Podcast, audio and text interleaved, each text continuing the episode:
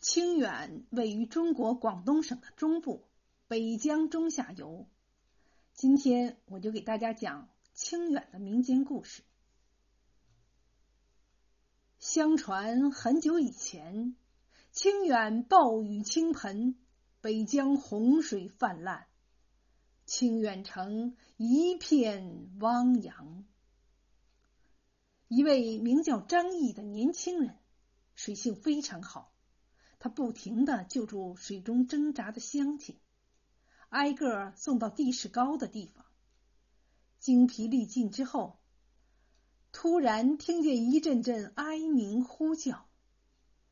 他又沿着呼叫声找过去，发现一棵梧桐树几乎全部被洪水淹没了，只有一对树丫伸出水面，树丫上。挤满了小凤凰，眼看着洪水要把凤巢冲走，张毅又强打精神游了过去。就在这个时候，清远城上空飞来一只巨大的凤凰，在低空中盘旋，寻找着凤巢。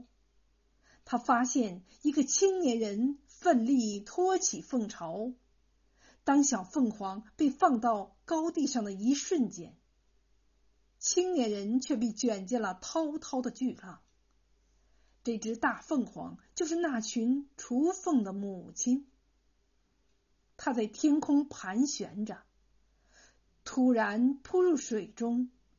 凤凰母亲在洪水中竭力隆起身躯，被洪水围困的人们纷纷爬向。凤凰的两翼和背上，沿着凤尾走向高地。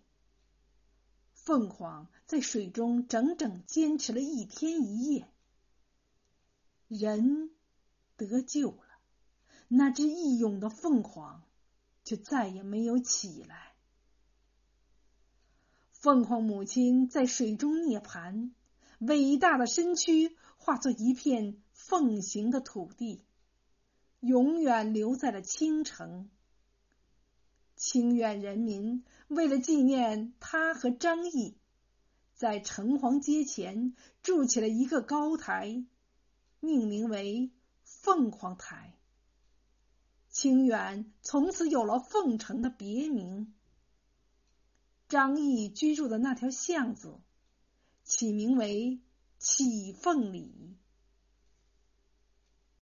据民国版《清远县志》记载，后来在清远城相继产生了仪凤台、凤凰亭、凤羽桥、凤凰街、启凤坊、凤城书院、凤城别墅、凤城乡四等。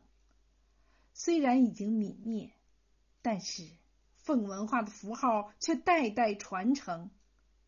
现在，一河两岸的地名、人名、店名、家族中，以凤为名的有数百个，随处可见，可谓别具神韵。